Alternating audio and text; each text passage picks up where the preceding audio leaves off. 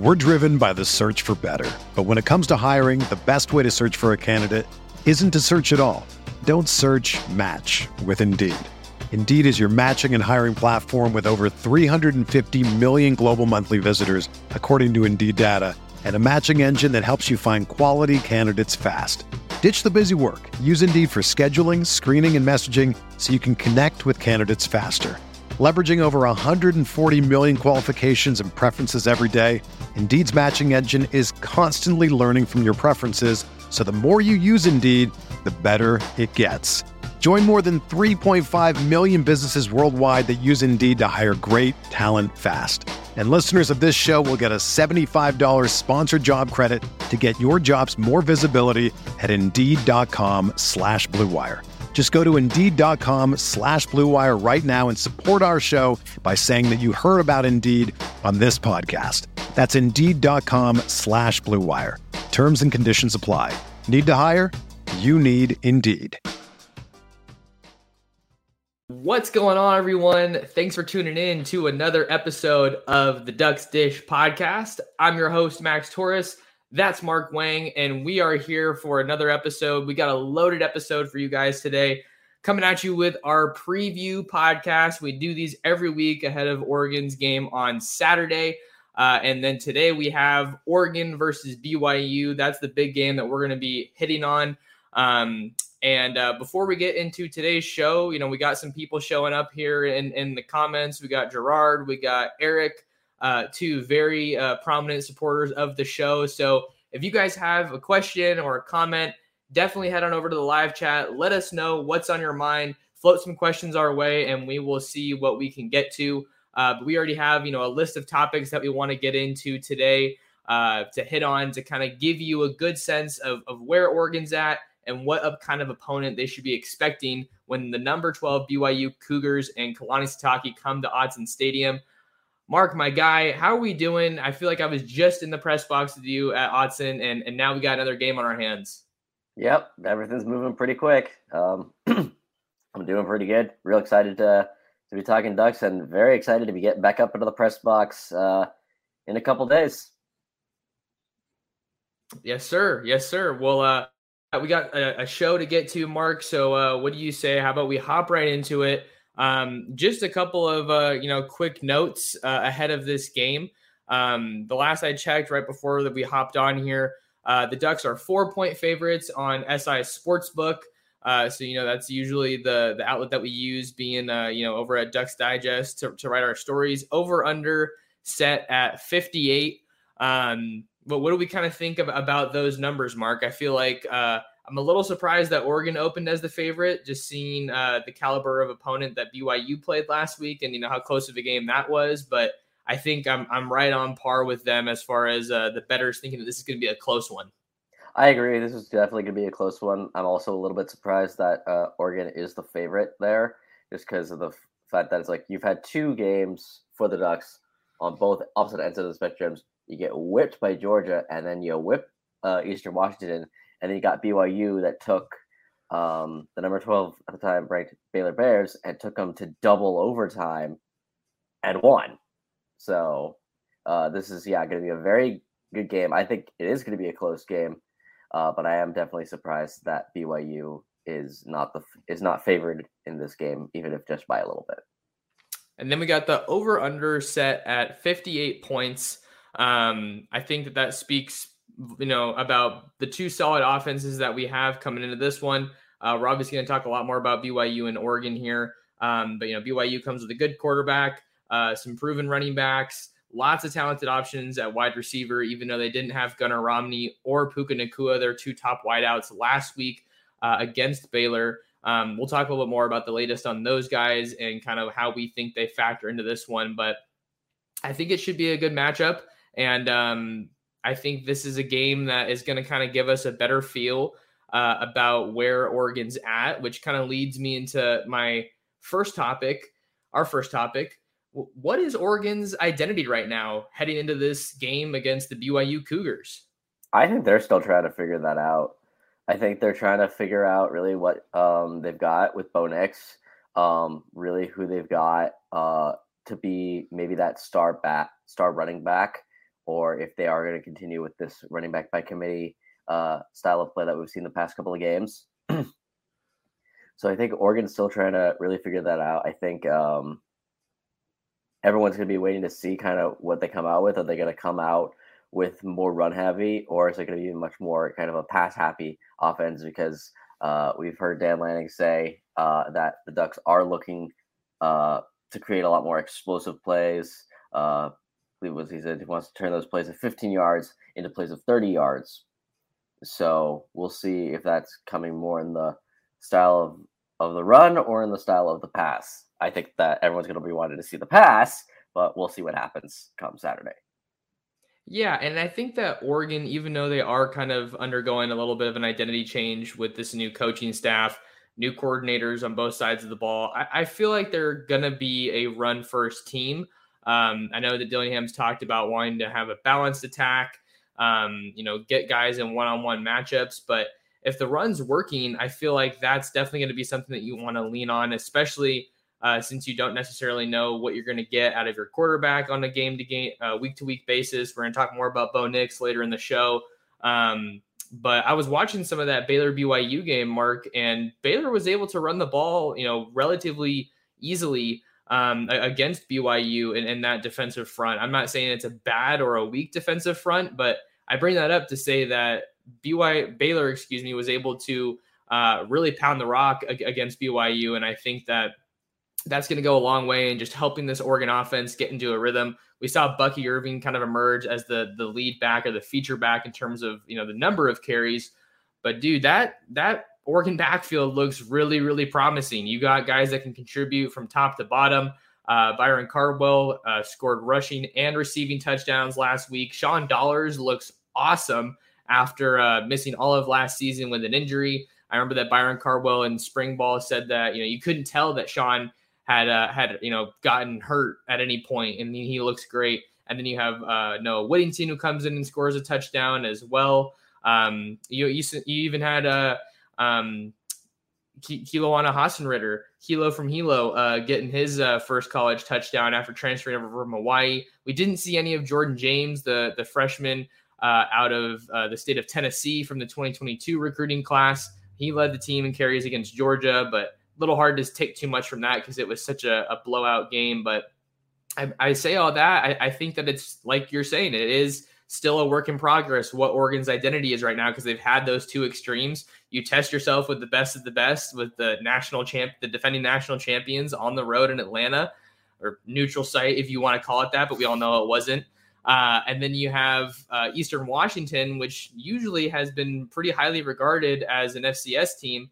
Um, but I wasn't expecting it to be that much of a blowout. So um, from my end of things, it's a little bit hard to tell. You know, is that more good Oregon or is Eastern Washington maybe not what they were cracked up to be after you know a narrow win over Tennessee State the week prior? Yeah, I think Oregon definitely is still yeah going through that identity crisis, and just for Oregon, just you you can't really judge this team off of just those two extra, like you said, off those two extremes. You get what you get whacked and then you hit back the next week. And uh, I also agree with you. I was not expecting. I wasn't expecting that game to be that bad. I thought it was. I thought Oregon was going to win that game. I didn't think it was going to be that bad though, or that it would take that long for Eastern Washington to score. Um, and yeah, Oregon's uh, Oregon's running back room, like you said, looked great. We saw last week a lot of the guys uh, get those those reps, and a lot of guys get a lot of carries. I think was it two guys got nine. I think three got eight. Um, a couple got seven as well. So you had a lot of uh, diversity amongst the running backs, and I think that could, if Oregon's looking to go more run heavy this week, I think that that's something that they could use to their advantage. Be able to kind of mix it up, keep that BYU defense on their toes, and try and keep the guys as fresh as they can be, uh, so that they can be uh, able to contribute uh, longer down the game, longer in the game, and down the season. Yeah, it's just it just helps you too. You have that that raw numbers advantage of just being able to have fresh bodies. Um, and, and uh, it seems like you know Lanny's been asked about the whole running back by committee approach, and uh, it's it's still a work in progress. And he was kind of saying, you know, if we have guys that we think can contribute, we're going to find ways to get them involved. Um, so yeah, it was a really solid effort. 263 rushing yards against Eastern Washington. Um, and then on a similar note, in the passing game, Oregon's looking like they're you know set up to be a, a, much more effective passing team from last year. You have Eric here right on point talking about Terrence Ferguson, one of our offensive players of the game last week. Only had three catches, Mark, but he had two touchdowns, uh, and one of them was you know bobbling the ball after the Eastern Washington defender. Um, you know, had it hit off of his hands, and then he barreled over a couple guys en route to a touchdown. Uh, and then Cam McCormick got his first touchdown since forever, wearing Spencer Webb's 18 in his first game back at Autzen uh, after battling injury for quite some time. So I think you see the the running game looking promising, the tight ends looking to get more involved. Troy Franklin having a heck of a game with 10 catches for 84 yards and a touchdown. Um, so it just feels like they have a lot of promising options, regardless of what position you're looking at, to really have guys step up and make an impact. And then if you can get guys you know blow these games wide open like they did against Eastern, then you can see some of those younger guys like Ty Thompson, Jay Butterfield coming in. Kyler Casper got some snaps. Josh Conerly got some snaps. Uh, so I think that that would really uh, help this team if they are able to kind of blow things open against BYU. But this is really their last big, big test before things get going in conference play as a non-conference slate comes to an end here. Yeah, I don't think that this game is going to get blown quite as wide open as that uh, Eastern Washington game. But I think definitely if towards the end and Oregon has a comfortable lead, maybe they can bring in some more of those guys to uh, to try and get that ex- that experience. But I think definitely that depth is going to be something that um, that Dillingham and Lanning are going to really rely on in this off for this for this offense to really try and get something going. We've talked a lot about the offense. Let's just talk about the defensive identity a little bit right now, Mark. Uh, no turnovers against Georgia, almost no positives uh, that you can really draw from that game on from a defensive standpoint. Um, you know, they talked about the perimeter just getting absolutely destroyed on the perimeter on both sides of the ball. Uh, open field tackling was a huge issue. Lanning's talking about open field is kind of where they're getting exposed as a defense right now but they have a lot of depth at the interior defensive line, even after losing Popo Aumavae to uh, a season ending foot injury that required surgery. So I think that they still have that ability to be, you know, a tough, hard nosed defense in the trenches, but they haven't proven that they can get after the quarterback on a consistent basis. Again, I think part of that comes with the two extremes that they've played so far this season. Um, but they've also played two teams that get the ball out pretty quickly. Uh, and Dan Lanning was asked about the pass rush, and he was saying that I don't really care how many sacks we get. I care about how many wins we get. And then when we have the opportunity for sacks, we got to be able to finish those plays and uh, take advantage of those opportunities. And, and I would tend to agree because that finishing plays has definitely been an area that Oregon struggled uh, for quite a while. Absolutely. Looking at both those games, the Georgia game and the Eastern Washington game, just there was a lot of problems. Ta- there was a lot of problems tackling, a lot of high tackling, a lot of arm tackling, and that's not how you get somebody down in football. You have to you gotta tackle low. They always t- they always tell you that. I hear that all the time from Pop Warner on up to pros. Tackle low. Don't try and get the guy up top. Get him down low. Um, and that is something absolutely that Oregon's going to need to do. Um, Jaren Hall, uh, Jaren Hall, the BYU quarterback, he's he's coming in after that that big one. He's going to be confident. Um, and Oregon just needs to be able to rat. Or Oregon, I think, is just going to need to be able to rattle him. Uh, Hall was sacked uh, twice last week uh, against uh, from Baylor, and I think Oregon's going to need to chase at really chase after him, uh, get him uncomfortable, and just be more aggressive overall. Because yeah, we we haven't seen a lot of sacks really at all, if any. I think from this Oregon team so far and especially as you're getting in towards conference play, you've got to be able to get after those, get after the quarterback to potentially help swing momentum uh, in a big game. And this is certainly a game where that could come into play. Yeah, they, they were able to get a pair of sacks, I believe, in week two against Eastern Washington, but you know, like we said, a hard game to assess too much for uh, from. But they did get two takeaways Trikweze Bridges. Trikweze Bridges almost uh, returned it for uh, a touchdown, and before he fumbled it uh, right before the end zone. So there, there you have it. Just kind of where Oregon's identity is at right now, heading into this game. Our next topic on the docket, Mark, what's on the line in number 25 Oregon versus number 12 BYU? Uh, this is definitely one of the best non-conference games uh, across the country in college football. Um, I think for this one, uh, just to take the BYU angle to switch things up a little bit, you know, they're getting ready to head to the Big 12, uh, you know, in the near future here. They were undefeated against the Pac 12 last year, uh, but the best team that they beat was definitely Utah, the defending Pac 12 champions. Uh, but now they get a shot at one of the bigger dogs, one of the bigger names in, in uh, the Pac 12 with Oregon. So, uh, especially after signing Kalani Sitake to a contract extension, I think that um, this is a prove it game for them to show that they can show up and play in those big venues. They've played all across the country, uh, you know, USC, Tennessee. Um, so Autzen's definitely a, a, home crowd advantage and one of the toughest places to play in the country. Um, and, and, with that, you know, the 20 game home win streak, uh, you know, I'm not saying it's definitely in jeopardy, but uh, that's another thing that's on the line in this game. Oh, it's definitely, um, yeah, absolutely could say that, that, that it could potentially be in jeopardy because this is a BYU team that's absolutely no slouch. This is a BYU team that is coming to play. They are absolutely looking looking to prove that they belong. I know I've been hearing talk of being like, "Oh, could BYU make the college football playoff?" Number one, I don't think so. Number two, uh, I think it's way too early to start having that kind of talk yet. Um, but I know BYU is definitely looking. Actually, both teams I think really are looking for that for respect nationally. I think BYU is looking to say it's like, hey, we're we're a good team. We are somebody we are somebody who can play with the with the big dogs, put some respect on our names. And I think Oregon is saying is like, look, we just had two extremes. We beat up on an FCS team. We got beat by the national champs, but we are still a very we are still a very good team and we can still and we can still show that we can be a top team in this country.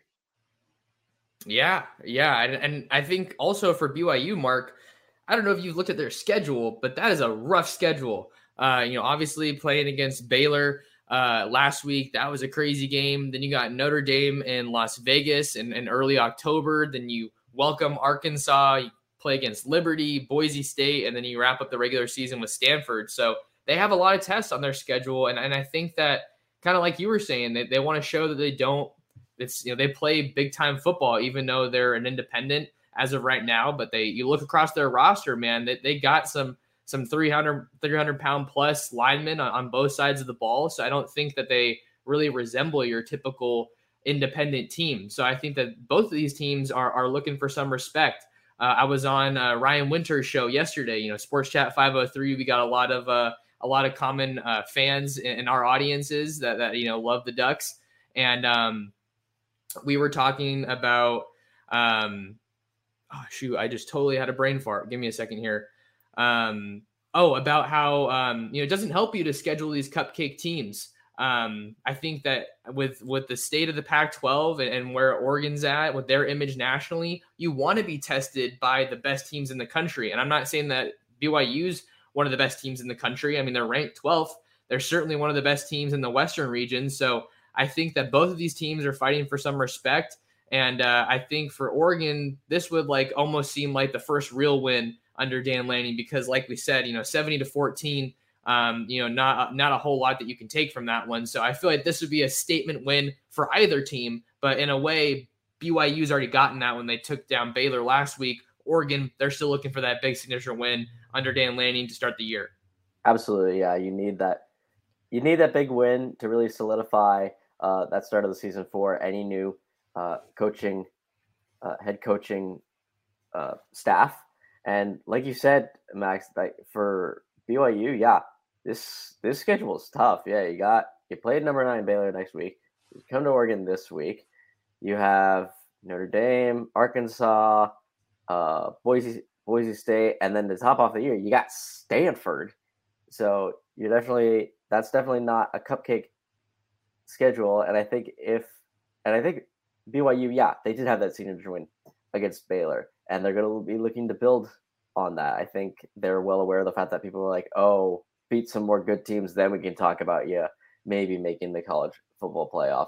And then for Oregon, it's like, well, we're still looking, yeah, for that signature win for Dan Lanning, but also we're looking for the respect that that they think that they that they that they think that they deserve as the major Pac-12 team, uh, or as like yeah, basically the major last standing Pac-12 team with SC and UCLA going to the Big Ten next year.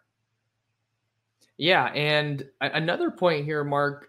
I think like this is going to really tell us where Oregon can go in, in, their season because I think that you could put BYU, you know, in the upper quarter, upper third of the Pac 12 if you were to just plop them in this conference. I think, you know, USC, Utah, Oregon, Washington State, uh, Oregon State are some of the top teams right now through two weeks. But I think that BYU, you can make the argument that they're significantly better than most Pac 12 teams. And then what does Oregon have to do after they face BYU? They have to hit the road, go to the Palouse, and face Cameron Ward and the Washington State Cougars, who just knocked off uh, a ranked Wisconsin team on the road at Camp Randall in Madison. So I think this is a, a great time for this game to come. Uh, it's it's definitely a test Oregon needs, and I think that if, if Dan Lanning can get the Ducks, you know, to win this game, it's going to show that you know, hey, my team can hang around in these big games. Um, because that was one of the biggest storylines around that hiring mark is that Oregon feels like they're in their championship window right now, but when you have to go through another coaching transition, um, it's just hard to get that consistency. But I feel like, and you guys can comment in the chat here, I feel like the expectation is at the very least a Pac 12 title, and then Rose Bowls aren't enough. You're trying to make back to that uh, playoff uh, conversation.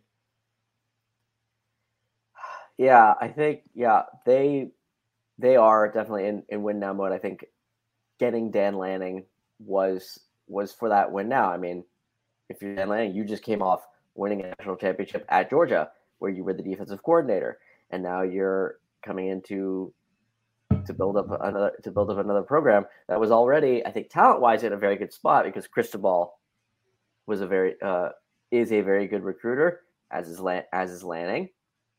So talent wise, yeah, you're in a very good spot, but also, yeah, you need to. I think for I think a lot of Oregon fans are saying it's like, oh, they can get to the Natty right now. Oh, they just got to do this, this, and this. It's like that's not as easy as it sounds. And I do think that, especially for hiring a coach like Dan Lanning, the expectation is, at the very least, uh, I think the pack making the Pac-12 title, ma- making the Pac-12 title game. I think winning that Pac-12 title game and going back to the Rose Bowl would be awesome. But I'm not really sure. I think once we see what Oregon's identity really is and how everyone really gels together, I think then we can kind of start talking more about that. But I think as of right now, we don't know. But I think that this BYU game could really be kind of like the yeah the prove it game for really both these teams. Yeah, I think we're we're definitely seeing eye to eye on that. Just to give some final thoughts here, I feel like some of the expectations for Oregon fans too are to beat Washington. You get the Huskies at home in Kalen DeBoer's first year. Uh, they kind of have a prove it game of their own this week against the Michigan State Spartans uh, who come to Seattle. Uh, Michael Penix is going to face a you know for a, a, Big Ten team after coming over from Indiana. Um, so we're going to kind of get a good feel for for where that uh, Washington team is at as well. Um, you know, an offense that has struggled in, in recent years, and they've definitely hung their hat on their defense. But Kalen DeBoer is an offensive mind, one of the better offensive minds out west. Um, so kind of same same deal there. So I think that there's a, a, a pretty significant amount on the line here uh, for Oregon and BYU, especially when you think of college football. There's only so many games. You only play once a week. Uh, so you really got to make the most of your opportunity uh, and, and, on the field. Looks like you had something you wanted to add there, Mark. Yeah, and one other thing is, if I'm not mistaken, Oregon's also playing Utah uh, at Autzen this year, which is going to be another enormous game. Yeah, yeah, um, it absolutely is. And they recruit the state of Utah pretty heavily. Yep. I saw yeah. someone comment that yeah, I think uh, so. Yeah, Oregon really yeah gets the two big Utah teams. They get BYU this week. They get Utah later down the line. Utah kind of being or Utah being basically the class of the Pac-12 after beating Oregon twice last year, pretty badly too, both both times. Yeah, so the Ducks are are fighting for some respect in the state of Utah. I don't know what their uh I want to say it's the Beehive State I don't know what their state nickname is, um, but someone else can find that and throw it in the chat if they want. Uh, but next uh, topic we want to get to before we get to a break here. One of the biggest questions for Oregon going against BYU this week at Autzen Stadium which Bo Nix will Oregon get against the Cougars? Uh, I think a lot of people, after seeing his Oregon debut against Georgia, particularly those in SEC country, were not super surprised. Bo Nix had struggled against Georgia in the three previous matchups, and uh, that was again the case, throwing two interceptions uh, against Georgia. And, you know, I'm not sure that those were, you know, game breakers because the offense was just struggling overall. But when you're going up against a team that, that's that good, you your margin for error is so so small. And and Oregon was able to move the ball relatively well, uh, you know, kind of here and there throughout the game, but they weren't able to finish drives. Dan Lanning talked about how that was a big issue. So you have that version of Bo Nix throwing two picks in the first game. Then he, you know, comes against Eastern Washington and, and has a really, really good game, has as many incompletions as he does touchdowns. Uh, throws for five touchdowns, the first duck to do that since Justin Herbert, 277 yards and he didn't even play the whole game. Uh, looked a little bit much more composed and you know comfortable. Um, but uh, we'll, we'll see if the BYU defense lets him get settled in. W- what do you think about this topic? I feel like it's going to go a long way in determining where this game ultimately uh, shakes out.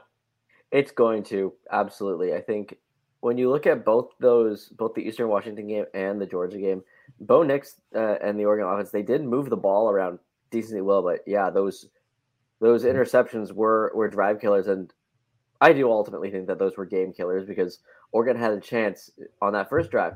Like they were, they're going down the field, they're marching well, and they're getting real close to the red zone. Bo Nix throws an interception. A little later, you're driving, you're driving well, moving the ball. Bo Nix throws an interception. Uh, defenses, especially good defenses, and I think BYU, you can, yeah, you could say they have a good defense because you take down number uh, an, another highly ranked team in Baylor. Uh, so I think if you're playing against a really good team, you can't afford to have those interceptions. And I think it just gonna is gonna come down to can Oregon, as Dan Lanning says, do simple better. That was something that I, I remember him saying at the presser after the Eastern Washington game is um, we did we did simple better. Uh, against against Eastern Washington. So really getting back to those fundamentals is like the fundamentals. They're not the most exciting thing, as we all know, but they're the thing that can end up saving your skin in a football game later down later down the line. Um, so I think, I think it. Yeah, it just depends on how Bo Nix comes out of the gate. Is can he do that the simple things well, get the ball moving, build that momentum for Oregon to build on, and then get into the end get into the end zone. But I do think, yeah, if he starts going out there being kind of reckless and throwing like an interception or two, number one, that's not going to do very much good for your confidence. Number two, Oregon's going to probably lose the game if that happens. And number three, you're going to have all of Autzen Stadium calling for Ty Thompson to come into the game.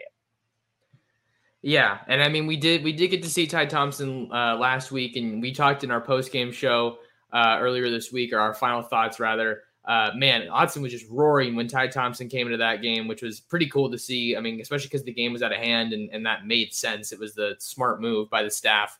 Um, I was but yeah, really surprised it got that loud though. Yeah, no, like, it, we heard, like yeah, we were both there. We heard how loud it got. I remember I was like, "Whoa, this was." I was not expecting that. Yeah, man. I mean, with when when you have a quarterback that uh, you know, before uh before Dante Moore committed, he was the highest rated quarterback commitment program program history. Excuse me, gotta catch myself for a program podcast. Um, people want to see him play. And Oregon played in so many close games last year, and then when they were getting blown out, they the previous staff wouldn't put him in. Um, so I think a lot of people want to draw a lot of storylines from that. But to get back to Bo, I think that you just don't want to don't don't put it in the situation where like you know you need to have Bo win the game for you. I'm not saying he's not capable of that. We know how much playmaking ability he has, but I think from an Oregon perspective, I, I think you'd rather you know get the ball moving on the ground. That's why I said earlier in the show that that was such a key for them. If they can get that run game going, it'll really open up. I think some different elements in the passing game. Uh, keep getting that chemistry with with uh, Troy Franklin and, and Dont'e Thornton get Chase Cota involved. You got some huge tight ends that are going to be a, a, threat for you, I think, in this game. So I think it's, you know, a combination, Mark. You know, do the simple things better, but also take some downfield shots, you know, but make them like calculated risk or, you know, put it in a, a spot where only your guy can get it. You know, don't be don't be setting yourself up for, you know, for failure if you're having some some ugly throws out there. Uh, you know, as my dad would say, you know, some wobblers when we when we played catch when I was growing up, it was definitely uh, some wobblers for my dad. So you want to have that ball coming out crisp, and uh, you know make some make some good reads. Don't stare down your primary read too much. I think that's one thing a big criticism that people have had uh, of uh, Bo Nix so far this season. So do the simple better. Take what the defense gives you, and uh, you know just put together some drives and finish some drives. And if that defense can get some takeaways, you got to you know put it on yourself as a quarterback, as an offense. Hey, they got a takeaway for us. Now it's on us to finish it and put some points up on the board from the other end of the field. Absolutely, yeah like Bo Nix, Bo Nix, we've seen him be able to make be able to make those big plays. We've seen him be able to lead a big drive down the field. I mean, heck, Oregon fans saw him do that against Oregon in his first start. He let like Oregon had that lead, and then uh, Auburn was able to drive down the field and basically win that game. Yeah, pretty much at the last minute. Um, I remember watching that game. Uh, that hurt definitely, but um, but yeah, Bo Bo has to step up as the QB. Um, I think eh, he knows that. He knows what the expectation is, and you know, I think he he also knows the talk that's been happening about him and Ty him and Ty Thompson. I think I think this is honestly a game where he can really silence the critics and say it's like, hey, I had a bit of a hey, I had a rough start game one. I could have like you could say that I maybe step out a little in the game too.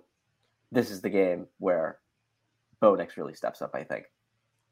Yeah, and in that rough debut, it was against probably a top three, top four defense in the country. So it's like you can only you can't knock a guy too much for that. But to go to your point, I think this is a game where he can, you know, show why this Oregon staff wanted him. You know, flash some of that playmaking ability, show that he has been a three-year starter in the SEC um, and that he should be prepared for you know big matchups like this. So I think that uh, this is definitely a prove it game for Bo Nix and, and, one that he can use to, to kind of propel himself, uh, you know, in the right direction and, and get some good positive momentum and confidence heading into that Wazoo matchup to open Pac-12 play.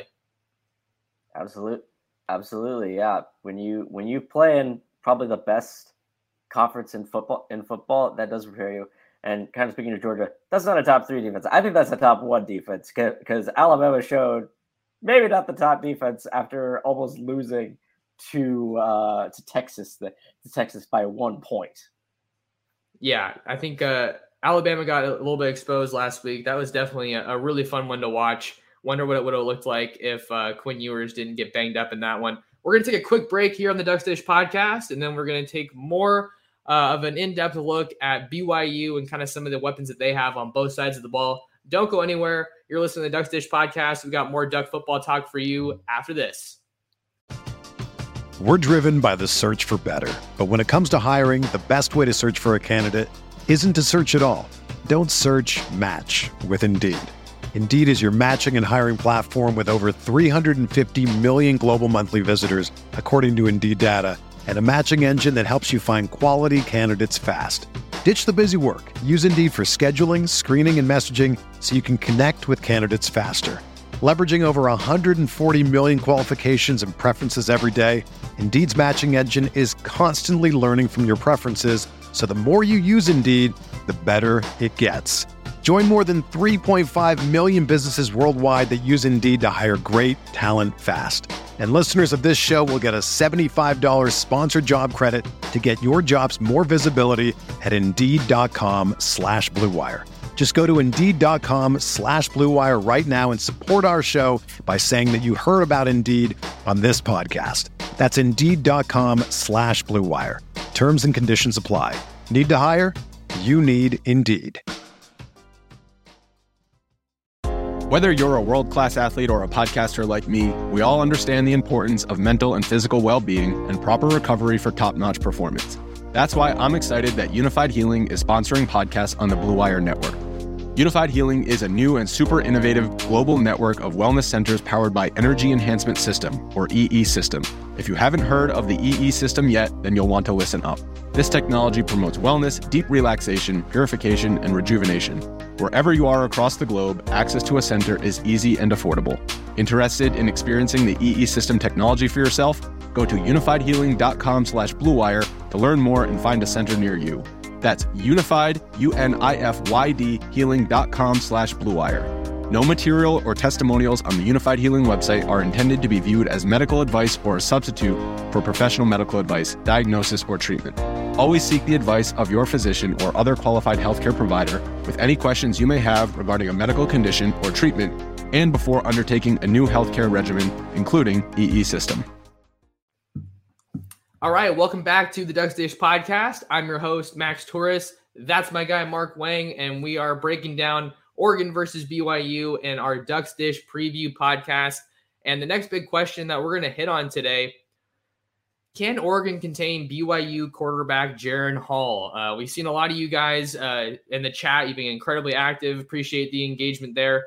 Kind of uh, getting a good feel for where you guys are at, what's interested, what you guys are interested in uh, ahead of this matchup and it's gonna be it's gonna be a huge key for Oregon, right? I think that's where that's where the uh, you know the offense starts for for BYU, and I think this is the best overall quarterback that Oregon uh, has faced so far this season. I think that Stetson Bennett has definitely proven a lot of doubters wrong, and uh, is definitely in the conversation as one of the better quarterbacks in the country. I think a lot of people are gonna kind of slight him for the immense amount of skill talent that Georgia has.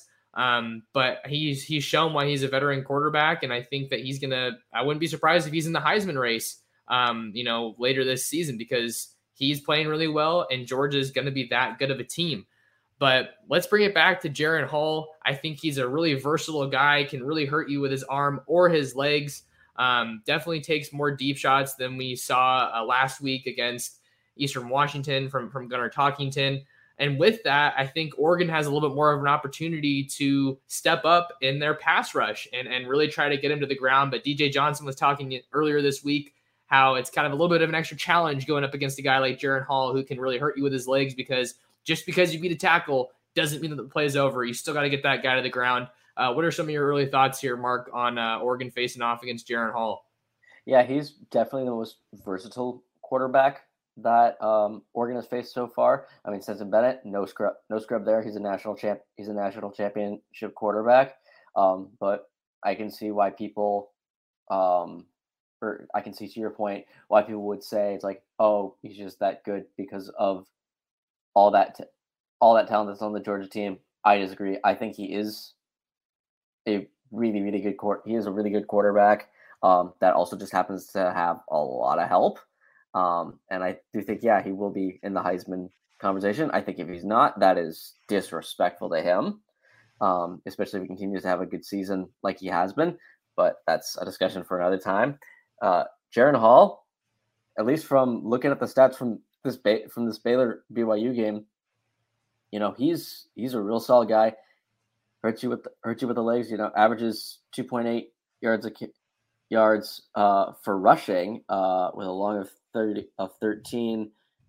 I'm not, uh, and uh, in total got uh, netted 28 uh, yards rushing, gained 41, lost 13 for that total of 28. And then passing wise, 23 of 39 for one touchdown, no interceptions, and a long of thir- and a long of 37. So he's a guy that yeah can hit, hurt you with the deep ball, hurt hurt you with his legs too. And Oregon has to get him on the ground. I think definitely uh, what we've seen so far this season from the Ducks both in that Georgia game and that Eastern Washington game. And I kind of mentioned it earlier is this this is a team that hasn't really been tackling very well, or at least when they have been tackling, it's like it's been a lot of upper body tackles. It's been a lot of arm tackles. And like when you're playing against good teams, and we saw this in the Georgia game, when you play against a good team and you're not tackling well, they're gonna run all over they're gonna run all over you. I mean, heck, there was at least one play. There was that one tackle in the Georgia game that basically got turned into a meme, pretty much because it was such a bad tackle. Are you talking about Darnell Washington? I believe so. Yes. Yeah, yeah. So they're gonna they're gonna have to sharpen that up without a doubt. Um, and I think that another big takeaway for me after watching Jaren Hall against Baylor, they're going to stretch the field, man. And, and, Dan Lanning talked about that, that they're one of the better teams that's going to test you vertically. Um, because Jaren Hall had some really impressive throws into some tight windows against the Baylor Bears. And that's no slouch of a defense. You know, Dave Aranda is one of the, the better defensive minds in college football. I think he's established himself as that. Um, and BYU was even without some of their top receivers, who we're going to talk about here pretty soon. Um, and Jaren Hall had no problem, you know, distributing the rock. Keanu Hill, Chase Roberts had some really nice grabs, uh, you know, on the sideline, a couple toe taps. Um, so Jaren Hall is a guy who he maybe he relies on his legs too much at times. You know that he had a couple that he tried to throw away that uh, you know were ultimately ruled as sacks uh, against Baylor last week. Um, but he can definitely, uh, you know, escape uh, if if they, you know, break. He can definitely break contain with some of these edge guys uh, if Oregon isn't careful. Um, and another thing with Jaren Hall, just to comment on his versatility, Mark, they had a double pass in that game, and uh, Jaren Hall had a receiving touchdown. You know, he got the ball on the right side of the field, and then he just had a convoy of Cougars. Um, that's some cool alliteration. Uh, led by Kingsley Suamataia, the former five-star Oregon offensive lineman uh, leading the way for him into the end zone. So I think that he's just really athletic. He's not an easy guy to bring down. Uh, he's good at uh, keeping his eyes down the field. That's something that Dan Lanning talked about. Uh, I think that that's where these dual threat guys can really hurt you is because you think that they're committed to the run one moment and then they're still behind the line of scrimmage and they're able to, you know, uh, hit you with a deep shot down the field. So I feel like this will be the best test for Oregon's front seven from a quarterback standpoint, making sure that they're disciplined, not over pursuing, and then, like Dan Lanning talked about earlier this week, when you have those sack situations, when you're able to capitalize, get that guy on the ground and uh, you know get you know get get some hits on him early. I think that's going to be really important too for this Oregon front seven. Uh, even if you're not getting sacks, you just got to get some hits on that guy to let him know. You know, send that message. It's not going to be easy. Um, you know, and we're going to be here all day. So for Oregon's sake, they're definitely hoping they can uh, be regulars in the backfield this week. Yeah, they need to get after uh.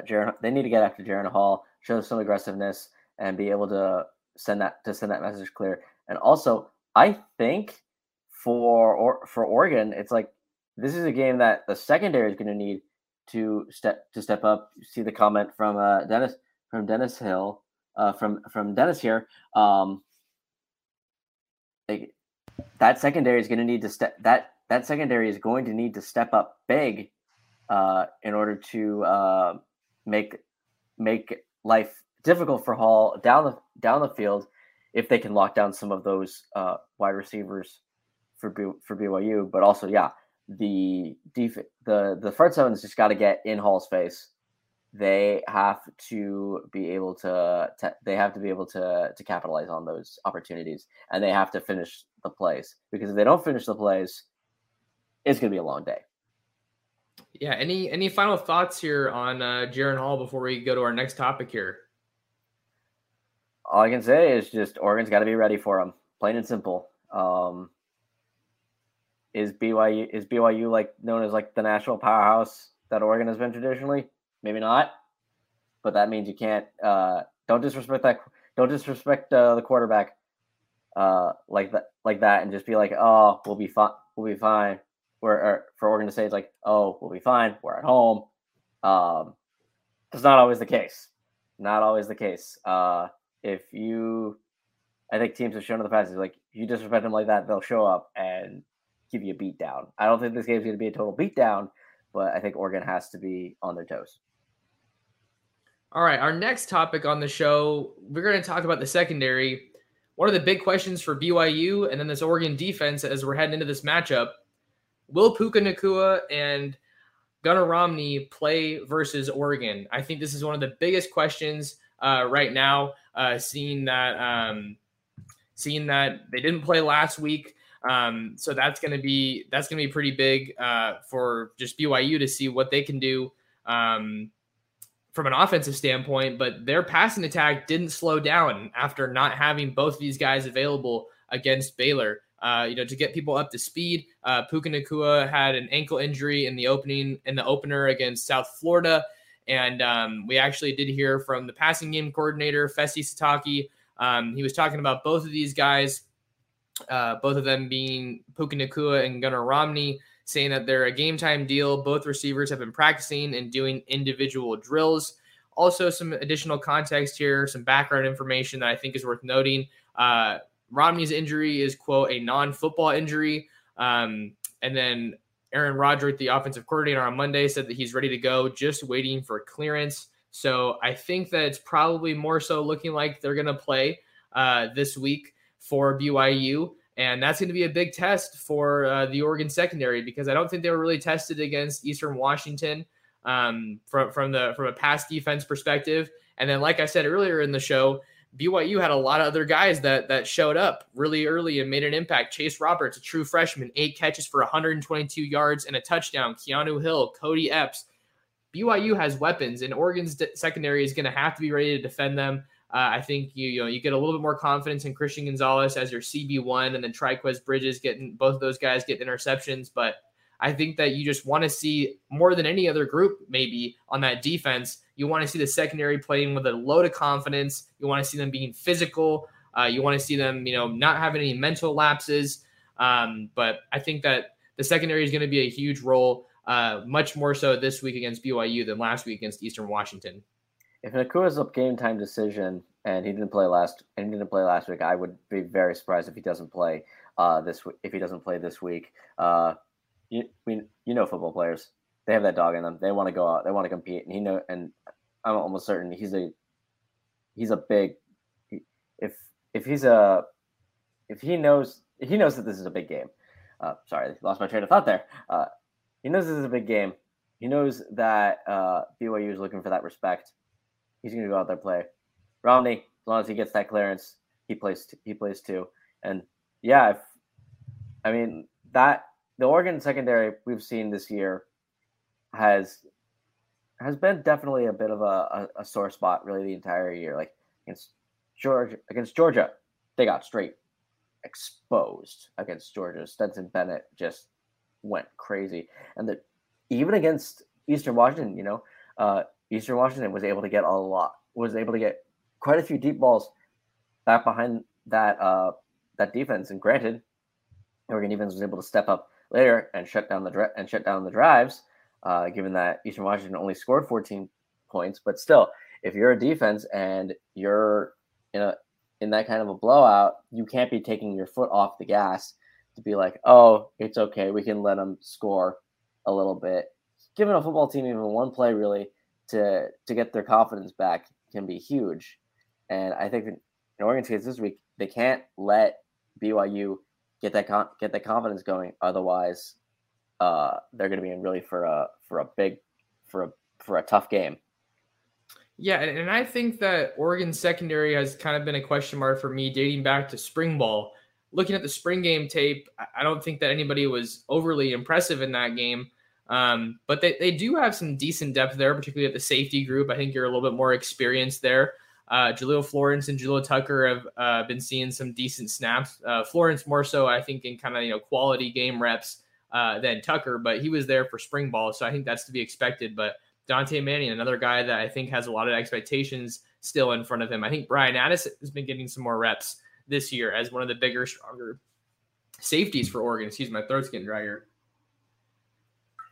But Bryan Addison is going to be, uh, I think, a contributor for Oregon. Steve Stephens, Bennett Williams, I think the question just becomes, Mark, you know, when when can this Oregon secondary get to a consistent group and maybe not need to rotate as much? Because I think that there's a very fine line, or maybe a distinction is a better word between, you know, we have so many talented guys, so we can rotate people in here and there, versus we're still trying to figure out what works here, and we don't know quite the right combination just yet. And I'm not saying Oregon's in one or the other, but now that you're getting up to week three, I think you want to feel a little more confident about which guys you can put out in which situation.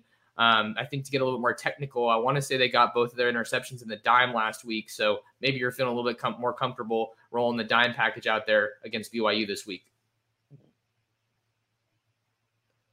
Yeah, yeah. If you're at this point, I think, I think really, yeah, this would be the game for Oregon that you have to be able to really start solidifying that because when you're heading into Pac when you're heading into Pac-12 play, that's when you're like hitting on all hitting on all cylinders. playing your best football against your conference opponent against your conference opponents. Like, I think yeah, Oregon needs to. I think if if there's any game really to be able to figure it to to figure it out in, it's this game. You're playing a really good opponent, your last opponent before Pac-12 play. It's not the first week. It's not the first week. You're now in the third week of the season. I do think that uh, that Oregon can start really figuring it out, or not. If not, coming close enough to be able to in this next week of practice, being able to hammer to really hammer out the the fine details. Yeah, and I think another significant point here that's worth mentioning that we've talked about a little bit. We've seen a lot of uh, comments about it. I think that how the secondary looks is going to be dependent to a degree on the pass rush because Oregon's pass rush has not been where it needs to be this season so far, but you have a lot of capable guys there. Um, it almost feels like I feel like with their, all their experience, maybe you want to see some more of that push coming from the interior that lets some of those middle guys or inside guys like uh, you know Flowe, Sewell, Jeff Bassa, you know, fly in there through the middle. But uh, I know that DJ Johnson's someone that has a lot of expectations on his shoulders. Mase Funa, Bradyn Swinson. So we're just going to have to see if, if they can take a stride forward this year and, and, and this game in particular and, uh, you know, get some QB hurries at least uh, and, you know, capitalize on some of these sack opportunities. But if they're getting pressure on the quarterback, Mark, then that takes a lot of, uh, you know, pressure off of the defensive backs because they're not being asked to cover for, uh, you know, such long periods of time. So I think it's it's a little early to, to you know judge any one group on this team but I feel like we'll have a much better sample size once we get through this game. You have three weeks of tape that you can go back and evaluate on, whether that be in practice or in games. So uh, I think we've you know had some fair criticism for for you know kind of all three levels of, of the defense, um, and, and, they're gonna need to uh, you know try to just keep improving that that continued measure growth. But if Puka Nacua and Gunner Romney are uh, available, I think that that's a, a huge advantage for uh, BYU. You know, getting a good boost to their offense and uh, you know some more guys that Oregon's going to have to key in on uh, on their defensive game plan. And, and I think that they'd be wise to probably be doing that throughout the week. Figure that you got to you know assume that they're going to be playing, uh, and then you know maybe you catch a break and they don't, but it looks like they're going to be this week. Absolutely, yeah. Always assume assume that somebody's going to be playing unless like it's already been ruled out. And then for Oregon, yeah, this is this is it. You gotta this is your last chance before Pac 12 play. If there's a time to step up, it's now. All right. Uh, our last topic that we want to hit on in today's uh, episode of the Ducks Dish podcast, we've talked a whole lot about Oregon's offense and defense and BYU's offense. We haven't really talked about the BYU defense. Let's examine the BYU defense and kind of what they present for Oregon. Um, I think that one thing that really stands out that kind of I saw right away when I was doing some research for this episode. Just looking at that front line, Mark, that that defense, they don't look like your typical independent team. You know, they, they've got a lot of guys that that are you know pushing that 300 mark, the three bills, uh, as I like to say. And uh, four guys were able to get sacks uh, against Baylor, and that's a, a pretty solid offensive line. So, um, you know, I talked a little bit about how Baylor was able to get what they wanted a little bit in the run game but um, it seemed like they were a little bit susceptible uh, to the BYU pass rush. Um, I know for Oregon and their offensive line, we're still waiting and waiting to see if uh, if Ryan Walk and Stephen Jones are going to play. Um, after Ryan Walk missed last week, and then Dan Lanning said on Wednesday, we'll see if Stephen Jones is available. Um, but this BYU pass rush looks like it, uh, you know, could definitely uh, give give Oregon a little bit of issues here if they're not uh, coming prepared to uh, defend Bo. Absolutely, yeah. That uh, that now is where that offensive line experience comes in. These guys played three, been playing three seasons together. That's a solid offensive. That's a solid offensive line. If Oregon's, if they're not prepared um, for that for that rush, um, yeah, Bo's gonna get, Bo's gonna get hit. Bo's gonna get rattled, and then that'll be a long day. Uh, for that'll be a very long day uh, for the Oregon Ducks uh, out there at out there at Autzen. Yeah, when you get four when you get four sacks uh, against a good offensive li- against a good offensive line, that's always a good sign. And just uh, they've had a very good they've had a good um, they've had a good defense so far so far. Um, good defensive showing, at least from looking at the stats. Max Tooley, 13 tackles last week, seven unassisted, six assisted.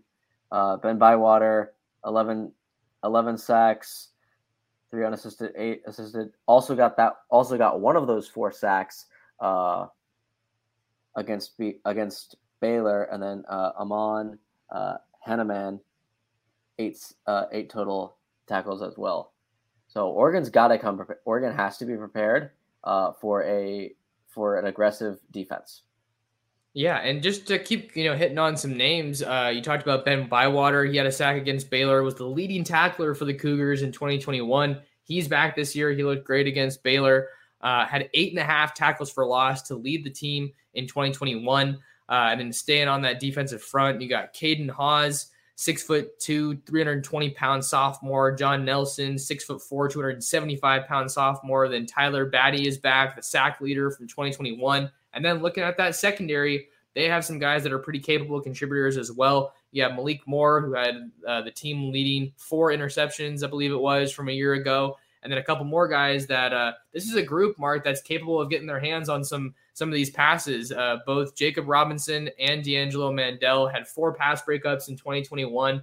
Um, so I feel like perhaps more than anything, BYU's got a lot of experience uh, really on their side, and uh, I think with that has to be some continuity, right? We talked about Kalani Sitake signing that extension, but that's another thing that they have um, that Oregon doesn't necessarily have. I don't think it's going to be uh, a, a, game breaker necessarily, but we, you and I both know how uh, how much it helps to to have that continuity, uh, both from a staff perspective and from a personnel perspective. And I think BYU's defense certainly checks both those boxes.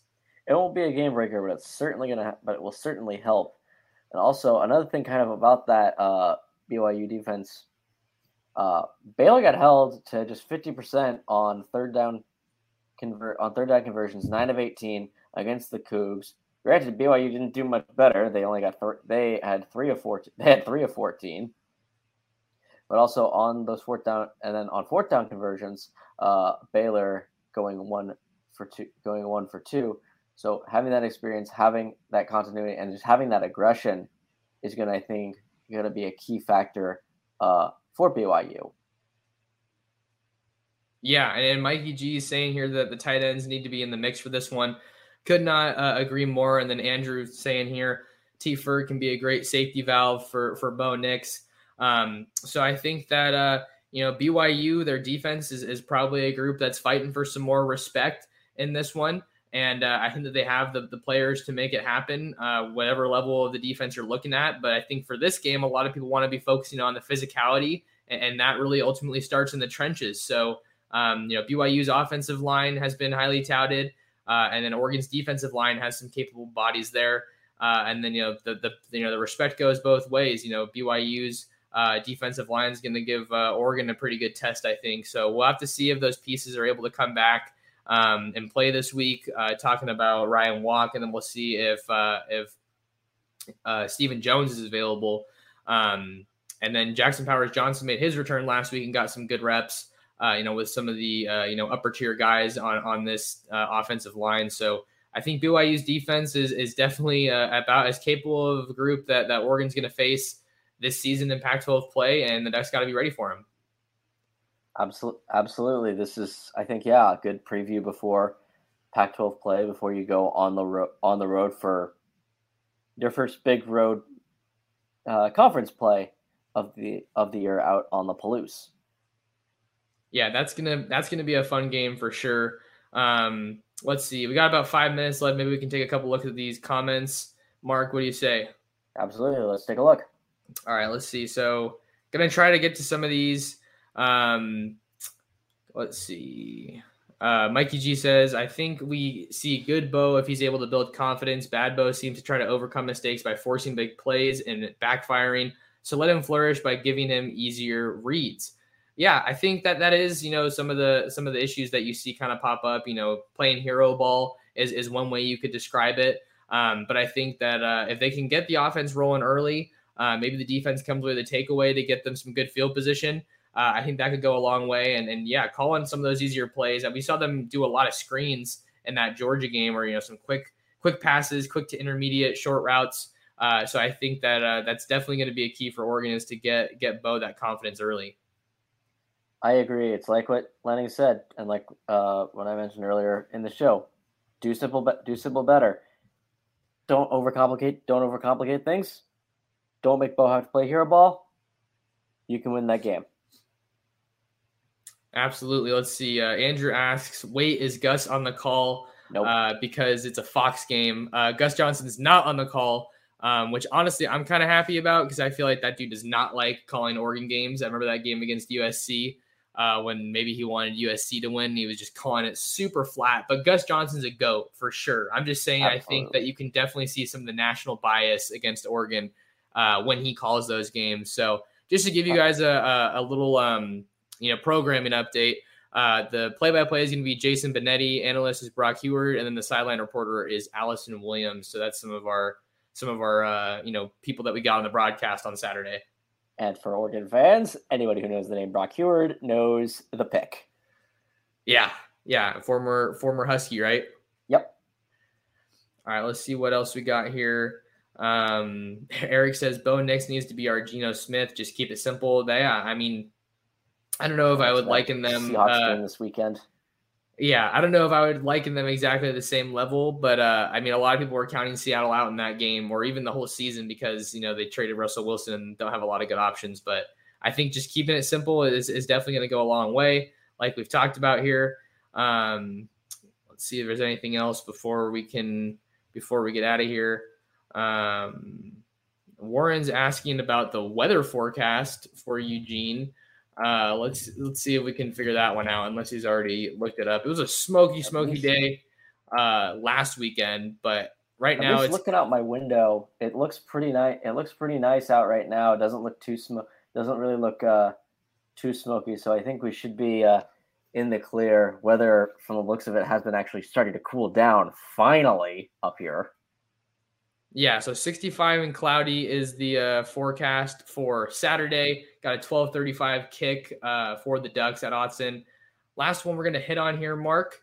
Uh, Dennis says, "I was just glad to see Ty get some actual game reps. That can only help his confidence if he gets his number called." Could not agree more with this. I think he, I mean, for as talented of a quarterback as he is, you know, you're not going to get developed by standing on the sideline. So he's, you know, and you can say that for any quarterback, right? You know, it's so hard to to see the field early as a quarterback in college football. Um, there's only a handful of guys that you know they get thrown into the fire and they just you know flourish. Um, I mean, you could call Justin Herbert one of those guys, but I mean, it was a four and eight season. He got thrown in in that 70 to 21 beatdown.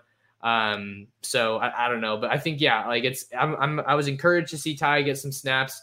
Uh, hopefully, Oregon can put some other games away this year so that he can continue to get some some of those reps that he needs to you know reach his full potential. I agree. I agree with that. Getting those those live reps is absolutely one of the most important things uh, as a quarter as a quarterback that you can get. And yeah, I agree. Hopefully, if um, if Oregon is able to put some of these games away, even against yeah some of the lesser Pac-12 teams, you can get those or he can get those reps further down the line. I don't know if he'll be the starter presumptive next year, or Bo Nix or Dante Moore, just because college football just has gotten, especially since COVID, college football got a whole heck of a lot more complicated. Yeah, that that it did. Uh, just to give my final thoughts here, Mark, before we get out of here. Um, yeah, just to kind of summarize it, it's a prove it game for Oregon, no doubt about it. Um, after having you know the two games that they've had, we'll get a much better test uh, of where Oregon can ultimately land. Um, you know this season uh, with with BYU being uh, I think much better than a majority of the Pac-12 teams. That said, the Pac-12 has had a pretty solid start to the year. Um, you know, just from a record standpoint, not that they're going out and playing a bunch of amazing teams, but uh, obviously Utah had that that narrow loss uh, at the Swamp. Really wish they would have been able to win that game just for the Pac-12. Um, USC looks like they're you know showing some promise off to a 2-0 start after getting that win over Stanford last week.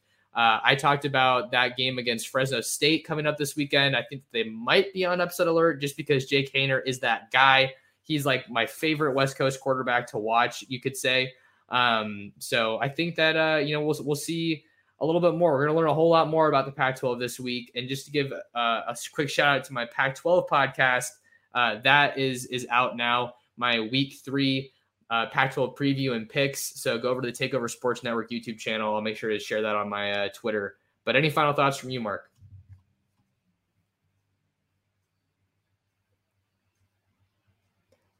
Oh, can you hear me, Mark? We think you might be lagging a little bit. Yeah, you were breaking up a little bit there. Um, can you hear me? Just any final thoughts? Yeah, I can hear you. Any final thoughts on this one?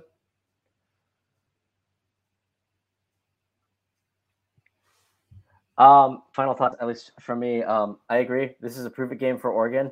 Um, if I think it's going to be a, a rough go of the season the rest of the way if they lose this, if they lose this game and kind of get exposed get exposed, this is going to be a good game. This is going to be a close game, I think. Um, uh, so I'm very excited. I'm very excited for this game. Maybe not excited for the early wake up call uh, that morning, but uh, other than that, that should be good. I'll just make sure to get extra coffee that morning. oh yeah, no, we were we were talking about slamming coffee in the the press box, and I'm sure I'll be having some coffee of my own uh, on Saturday. Uh, but if you guys want to find more, if, if you guys want to find more of Mark, you can follow him on Twitter at Mark W 2016. He's also going to be rolling out more stories over on Ducks Digest, um, and he's going to be at the game along with our guy Graham Metzger. Uh, Scott Bull, our photographer, is going to be back in Eugene for that game at Autzen Stadium. Probably, you know, he's the best in the business in my eyes. Scott's always got great stuff. Um, so if you want to find more of me, you can follow me on Twitter at mtorres sports. That name right there on your screen, mtorres sports. And if you're watching here live on YouTube, do me a favor, take a second out of your day, like the video, and subscribe to the channel at Oregon Football Max Torres is where you can find me on YouTube. And then make sure to check out our stuff, our stuff our written content over on ducksdigest.com and share the show, share the Ducks Dish podcast with your friends, family, and other Duck fans. That'll do it for myself, Max Torres. That's Mark Wang. Thank you guys so much for listening, watching, and supporting. And we will catch you guys in the next episode of the Ducks Dish podcast.